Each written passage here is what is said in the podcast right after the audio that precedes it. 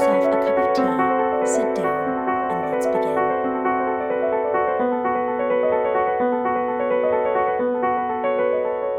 begin.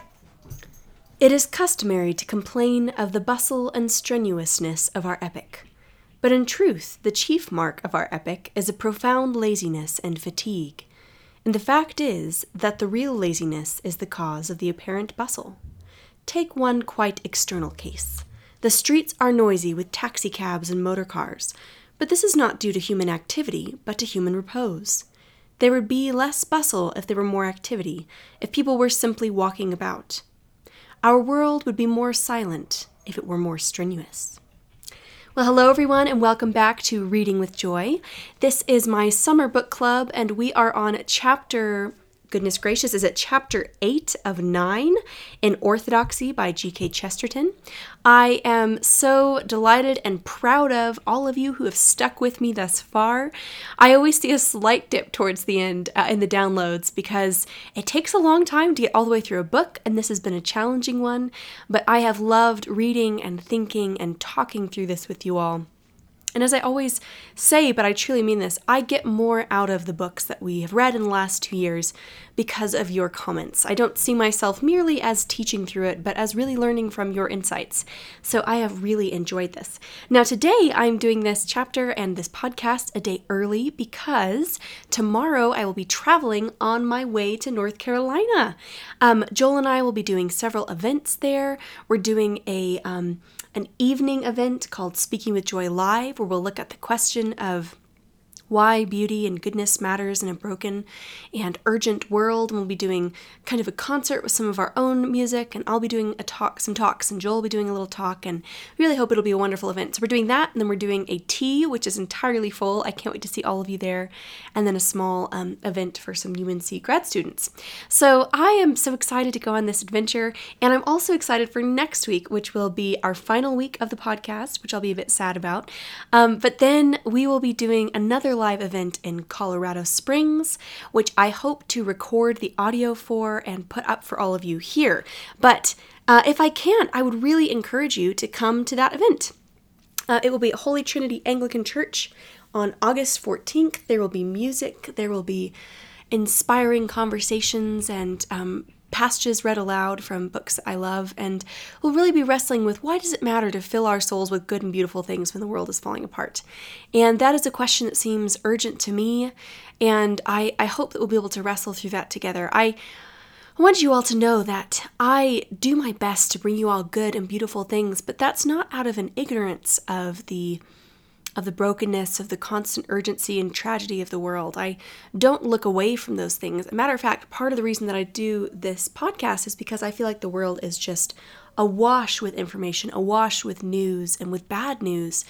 And it can become kind of overstimulating. We can, we can um, kind of have a sensory overload.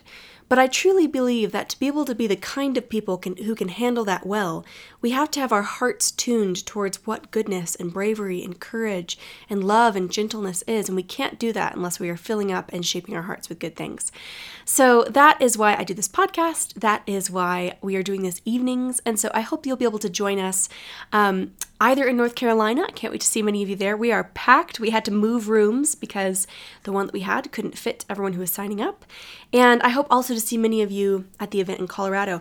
And also, I just want to thank all of you. We have a small ticket price for that, for those different events, and I want to thank you all because that um, goes towards providing for Joel's and my plane tickets, both here and Um, back to the U K, and also for this final push as we're kind of moving over the last hump for me into my last year of PhD, which is absolutely wild. I cannot believe that I'm hopefully nearly to the last year of this PhD, which uh, brings me one more thing to say thank you for, which is I do not say thank you enough on here publicly to all of the patrons who support me on Patreon. Um, you all have been the reason, truly, I, this is not exaggerating, that I have been able to make it financially through this year while doing my podcast and the PhD. Um, last year, I kind of reached a breaking point. I was very exhausted, and I thought, well, I need to finish this PhD.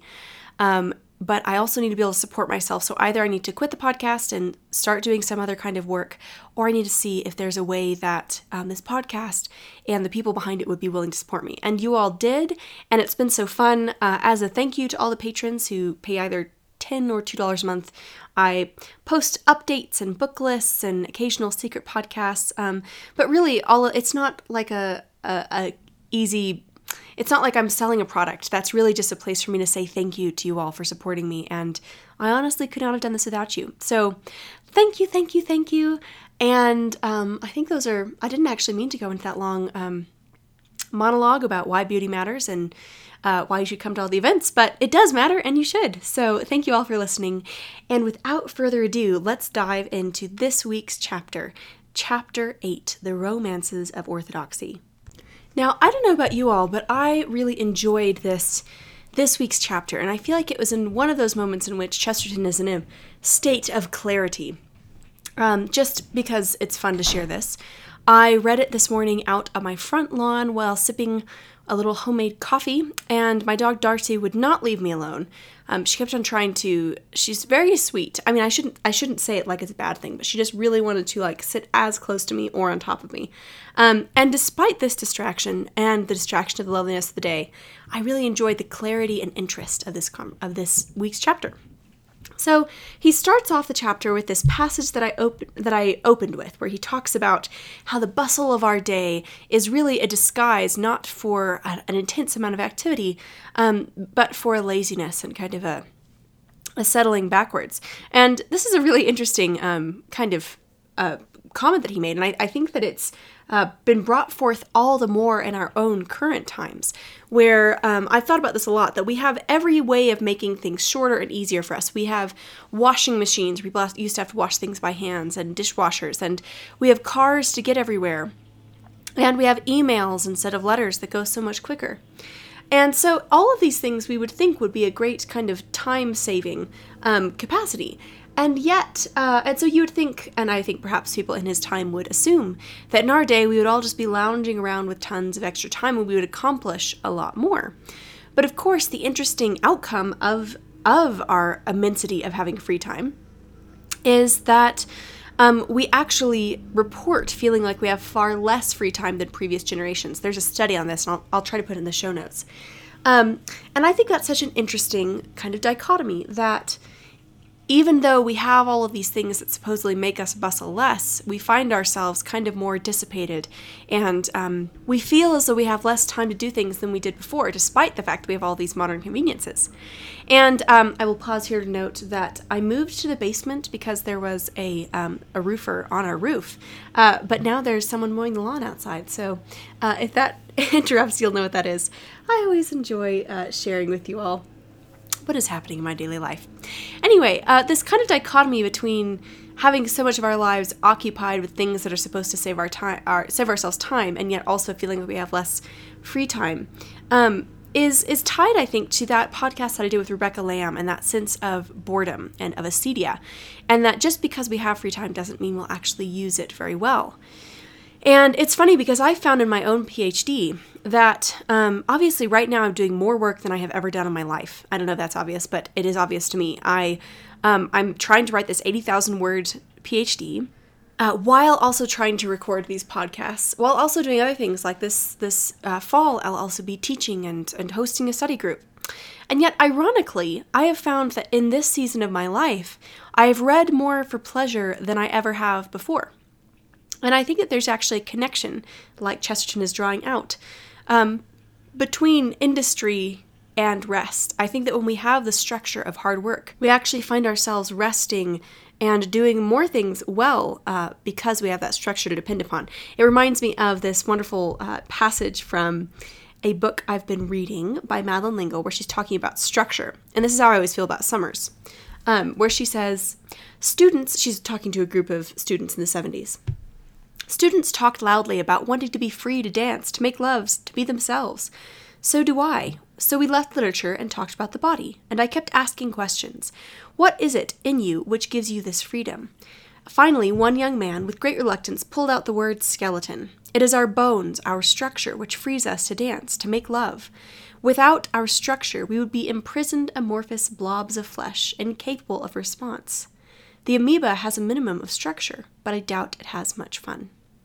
And this, I think, is kind of the whole thrust of what Chesterton begins to argue in this chapter, is that the idea of throwing out orthodoxy, of throwing out kind of the underpinnings of Orthodox Christian belief, we may think that we're giving ourselves freedom, but actually we're imprisoning ourselves to other things. In the same way that all of these time-saving mechanisms have actually made us um, much more frantic and much less rested and much more kind of lazy. And so I think that's such an interesting kind of way to set up this chapter. But there's another reason that he's setting up the chapter this way. And that's that in the same way that automobiles and all of these, and trains, take over the physical activity and make it look as though there's a lot of activity when really we're just lazy, um, the same thing can be said of our kind of modern ways of thinking. It basically says that these big words we use, the concepts that we allow kind of to take over our language and our vocabulary, become like the trains and the automobiles, where they it appears that we're doing a lot of mental effort, but really we're kind of sitting passively in the idea and letting it take us places um, that we didn't actually have to get to with our own intellect. And so he, he kind of challenges us to think that maybe there are some things that we think are bright and daring ideas, but that really we're just using these words that we haven't thought through thoroughly as kind of expedients, as trains that take us somewhere. And that maybe if we stepped out of the train and did some of the um, intellectual work ourselves, we'd find there is actually less bustle and confusion than we might have thought. And I think that's such um, an interesting question. And so then the rest of the chapter, he kind of unpicks some of these automobiles of thought, as you might put it, things that people just say without thinking about um, and allow to take them towards conclusions that if they kind of plotted it through intellectually on their own instead, they might find to be really ridiculous. And so in the next little bit, I'm going to talk through those different ideas that he brings up. But I think that an interesting thing to think about for us is, what are those automobiles of thoughts for us? What are those big words, those concepts, those ideas, those assumptions that we assume are confusing and big and important, but really might be kind of vehicles for allowing ourselves to not think critically and well? So that's something that I'd actually love to hear your thoughts about in the comments. What are the things, what are the big words of our generation that act like the trains that take us places without us having to actually do the intellectual work, and which if we did the intellectual work, we might discover there was less confusion than we thought? So I want to hear your thoughts about that in the comments on Facebook and Instagram and Twitter. It reminds me of a song um, by Sufjan Stevens where he says, um, there's this wonderful passage where he says, "Faith and reason, I've wasted my life playing dumb." And I think that what Chesterton is saying in this is that uh, we have to have faith and reason, as we've established. We can't have one of them on our own. But that when we actually apply those and use those, there are some things that are less confusing than we might think, and we don't want to waste our lives playing dumb. So now let's dive into the several things that Chesterton kind of chats through. What were the train stations of, um, of the intellect in his time?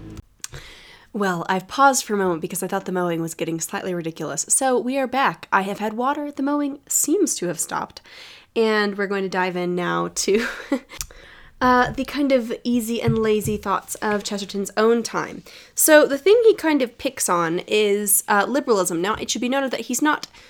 This is such a loaded word that it takes a long time to unpick. And he's not talking about liberalism as in the idea that... Um, that men have inherent value and we should um, attempt to live in such a way that we do not um, impinge on each other's freedoms or rights, although I think he would have a lot to say about that. He would have a lot to qualify in that. He's kind of talking about it as in the liberal of the nineteenth century. I've been reading Brothers Karamazov, and there is a lot that is attached to the idea of liberalism in that era, and then also in Chesterton's own. And for him, he kind of thinks that people tend to use this word uh, in a way that is almost meaningless. And if liberalism has to do with freedom, he's saying a lot of times the way that the word is used uh, and the assumptions that are brought with it are actually not, in fact, um, leading towards liberality or towards the freedom of mankind. And the first example he gives of this is a disbelief in miracles. So in his own time, you would think of the liberal minister as being someone who absolutely disbelieved in miracles. And he points out that this that a disbelief in miracles is actually less of a free-thinking position because it limits you. It's actually, it's as he puts um, down here, um, the man of the nineteenth century does not believe, uh, disbelieve in the resurrection because his liberal Christianity allowed him to do it. Rather, he disbelieved in it because his very strict materialism did not allow him to believe it. So there's a sense in which um, a disbelief in miracles, which is assumed to be this kind of liberal ideology, actually confines uh, man's ability to think freely rather than uh, leaving it open-ended. Because, and, and again, this is one of those moments in which Chesterton is not arguing for miracles, although certainly he would agree that they happen, um, but that he's saying, well, let's think about how we think about these things. And as he points out, um, people who, who don't believe in miracles, it always means a man who is free to disbelieve that Christ came out of his grave. It never means a man who is free to believe that his own aunt came out of her grave. So this kind of idea is actually more limiting than it is um, liberating. And that to assign the idea of liberalism or freedom to it is actually to limit man's intellect further rather than um, to make it freer. And he, he makes this point where he says, if a man cannot believe in miracles, there is an end to the matter. He is not particularly liberal, but he is perfectly honorable and logical, which are much better things. So I think the point that he's making is that in his own time, there was kind of this assumption that to be liberal, to be free-thinking, was to disbelieve in miracles. But that, in fact, that really has nothing to do with liberalism. It doesn't make you more or less liberal. Um, in fact, it actually limits your your thought, your ability to believe more than if you were open to the possibility of, of miracles, even if you didn't necessarily believe them. So what he's saying is that a man who doesn't believe in miracles, um, that has nothing to do with whether or not he's liberal or free. It may have something more to do with his um, with his own thoughts and whether or not he is logical, and whether or not he's following the ends of his own logic. Uh, and so this is the first thing um, that he attacks, is kind of this idea that um, that it is more liberal, by which he means more free, more open um, to truth and to ideas, uh, to disbelieve miracles than to believe them. But really, this has nothing to do with liberalism, A, and B, actually limits the mind more and limits the capacity of man and kind of begins to present nature as the inevitable thing, which will become, which will unfold and is ultimately Um, predetermined, which is what we talked about in the last in the last episode, that there's that he wants us to believe, and that we must believe uh, if we're going to act morally, that life is uh, dramatic rather than epic, that it is contingent, that we can do things that can change it. So then the next thing that he gets into is a bit um, more um, it's a bit more complicated, and it's the idea um, that this kind of, as he would put it, a liberal notion of religion, that all religions practice different things but ultimately believe the same thing. And then he applies this specifically to Buddhism and Christianity. And what he begins by saying is that, first of all, this is just just obviously not true, because on the face of it, most of the world religions have fairly similar um, practices. When you look at Islam and Judaism and Christianity, you know, the three big Abrahamic religions that account for a majority of the world's population, all of them involve similar things. They involve weekly worship, and they involve priests, uh, of, or, you know, it would be an imam in, in Islam, uh, but the idea of a holy man who kind of presides over the rituals of, of the faith. So he says in some ways, and, and even in the East, when you look at Buddhism, there's a similar structure there. Um, So he says, actually, on the face of it, many religions look very similar in the way that they practice. And the thing that actually differentiates them is what they claim to be true about reality. And the thing I've always found very odd about this claim, um, which is, I think even today, oftentimes kind of held uh, to be the liberal approach to, to religions, is that it actually doesn't honor the true diversity of these religions. It treats them as kind of an extension of uh, a liberal ideology or religious understanding. It doesn't treat each one individually. If you asked an actual Muslim if they thought that what they believed was different and what they practiced was different than Christianity, then they would certainly say yes, and they could probably enumerate for you the ways in which it was different. They would say that Christianity is, you know, that we believe in multiple gods because of the Trinity and things like that. And so Um, really, this kind of imposition of a mono-religion onto all religions, I've always thought was really very kind of anti-liberal and actually did not honor religions for what they are, being different, and allow them to come in, come into conversation with each other. And if we're actually going to honor each other as people and as intellects, we have to acknowledge the differences and engage with them. So then he goes into, um, he kind of dives into Buddhism as an example, and people often said that there are many similarities between Buddhism and Christianity. And um, and I think it's worth noting that there are there are some similarities, again, in practices. You might think of someone like Thomas Merton, who was a um, Catholic priest who worked a lot in the East, and he did a lot of work um, with kind of spiritual practices of the East and learning how to calm and center and meditate.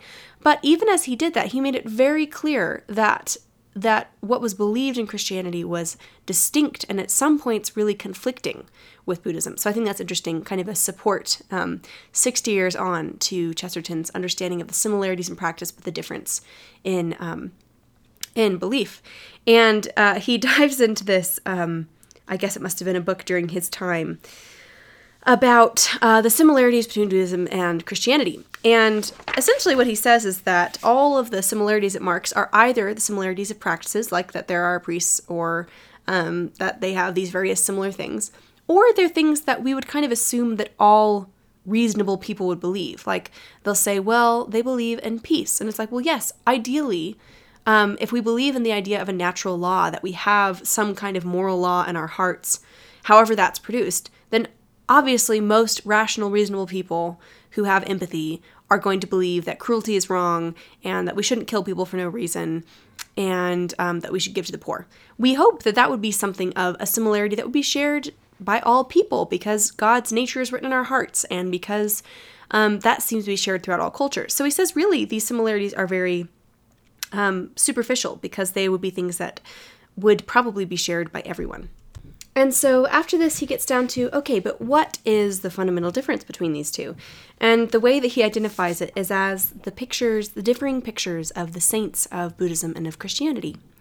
And he says that, um, and this kind of becomes his central argument, he says that the eyes of the Christian saint are alert and awake and looking up towards something, and that the eyes Um, and that of a Buddhist image are closed. And of course, we could think of this as the meditating monk. You might think of someone going, mm, and having their eyes closed, um, as differentiated from the Christian saint, who is usually looking up in raptures. My my image of this would be either Saint Francis, who is always looking up to the heavens, sometimes throwing up his arms, or uh, Therese of Avila thrown into raptures as you as she looks up to the heavens.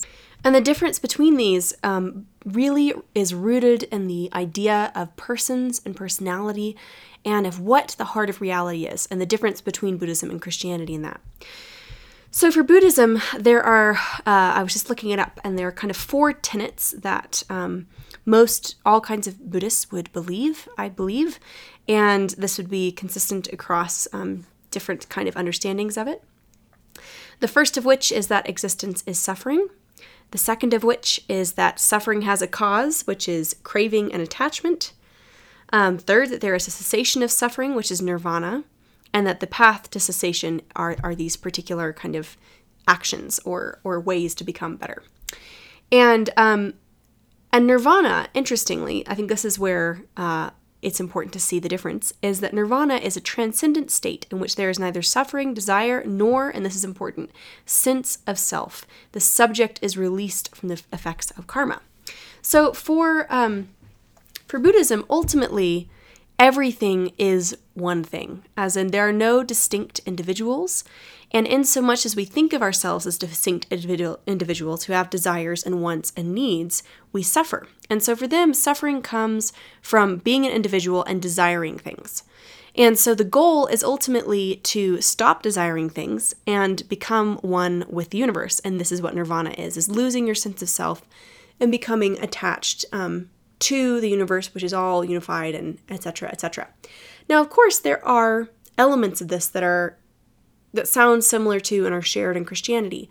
Um, but ultimately, what is different is that Christians believe, and this is the whole bit that Chesterton gets into, is that desires are not inherently bad because God created us as separate from himself to be fulfilled by himself. And there's that's why Chesterton gets into all of this um, this beautiful language about God kind of severing us with the sword, severing between the being between him, him and us, so that we could actually be able to love each other. And that Christ comes with a sword because only when we recognize that we are separate human beings can we be able to accept and love one another. We are not simply um, blobs from the eternal God blob meant to go and reabsorb into God and lose our sense of self. God has created us, and this is a mystery, but as separate entities with beings, with wills, with desires. Uh, and that that's good because it allows us to truly love. And um, I, I think this is very much Augustinian, and if any of you all were with me in uh, in the book club last year, we talked a lot about this, about how for Augustine, desire is not bad, but we have to recognize that all desires are ultimately grounded in our being created by God and being fulfilled by God. And often we're fulfilled by God through things. So for instance, I desire food, and that is good, and I'm fulfilled by food, but ultimately I'm fulfilled by that food because God provides it for me. And so if I make the food an end in itself, and I don't remember that it is through God that I'm able to be filled by food, then I will make food into an idol and will become smaller and smaller because I turn away from the source of my being.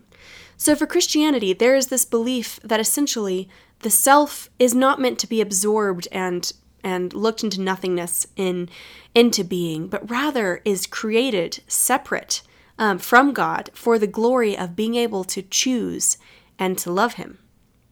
So the essential difference between Buddhism and Christianity is that one looks inward for salvation and believes that everything is the same, while the other, Christianity, looks outward and holds that everything is different. And what's interesting, I think, too, is that Uh, something that both Buddhism and Christianity agree on is that much of our suffering does come from desire. Um, but Buddhism wants to say those that's because desire is bad, because ultimately we need to learn to not desire anything and to be um, to be satisfied and then to become one with the universe. Whereas Christianity says desire is good, and at the heart of every desire, even the most broken ones, is a whispering of our ultimate desire to be fulfilled in God and our Creator. It makes me think of that often quoted yet never gets too old um, passage from The Weight of Glory by C S Lewis, where he says, "It would seem that our Lord finds our desires not too strong but too weak. We are half-hearted creatures fooling about with drink and sex and ambition when infinite joy is offered to us. Like an ignorant child who wants to go on making mud pies in a slum because he cannot imagine what is meant by the offer of a holiday at sea. We are far too easily pleased." And so Chesterton begins to paint this picture of Christianity in which we are radically different from God, separate not in a bad way, but in a sense of having our own integrity as beings because God created us that way. And this freedom means that there is this dynamism and this going back and forth, our responsibility to God and God's action towards us, to the extent, he even argues, that God would come and be weak for us, that he would submit himself to death for us, because there is such a dynamic interaction between the will of our own will and the will of God.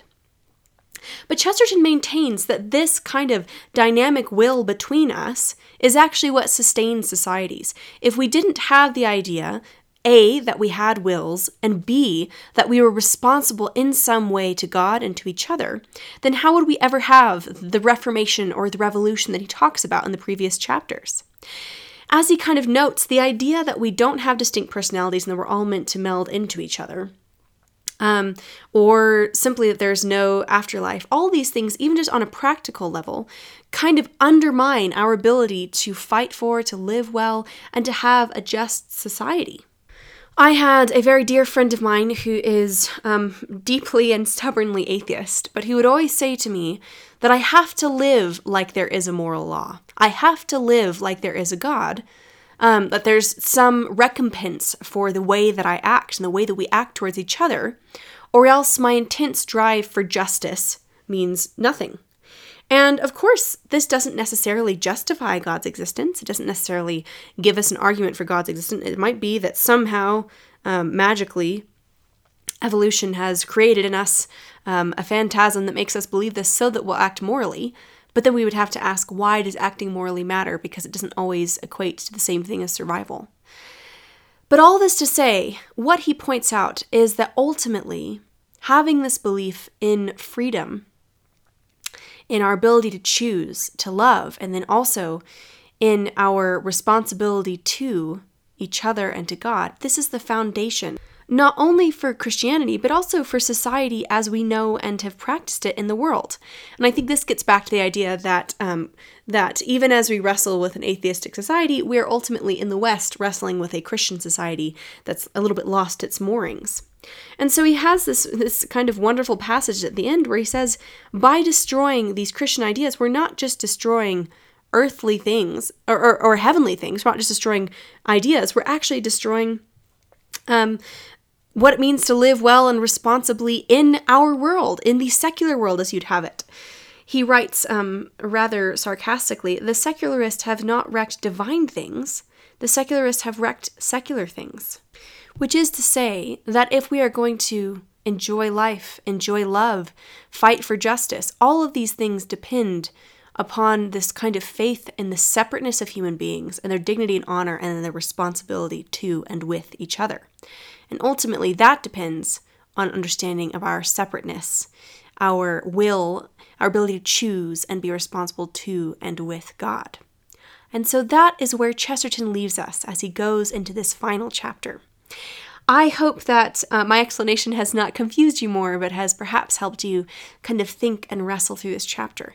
I can't wait to hear all of your thoughts and um, and also to have next week's final chapter with you all. I also wanted to tell you all to look out for a little kind of special podcast I'm having this week with my friend Glenn Packiam, who is an Anglican priest here in Colorado Springs, and he's coming out with a book called Blessed, Broken, and Given, about how our lives and our stories matter when we live them um, in the kingdom. And we have a great podcast about that tomorrow. That was a lot of fun. So keep your eyes out for that. But in the meantime, I want to see your comments, your ideas, and your thoughts on this week's chapter. So head over to Facebook and Instagram and Twitter and let me know what you think of this week's chapter. Much love. Thank you all for sticking with me. And I hope to see many of you at the, t- at the events this weekend and next. Blessings, guys.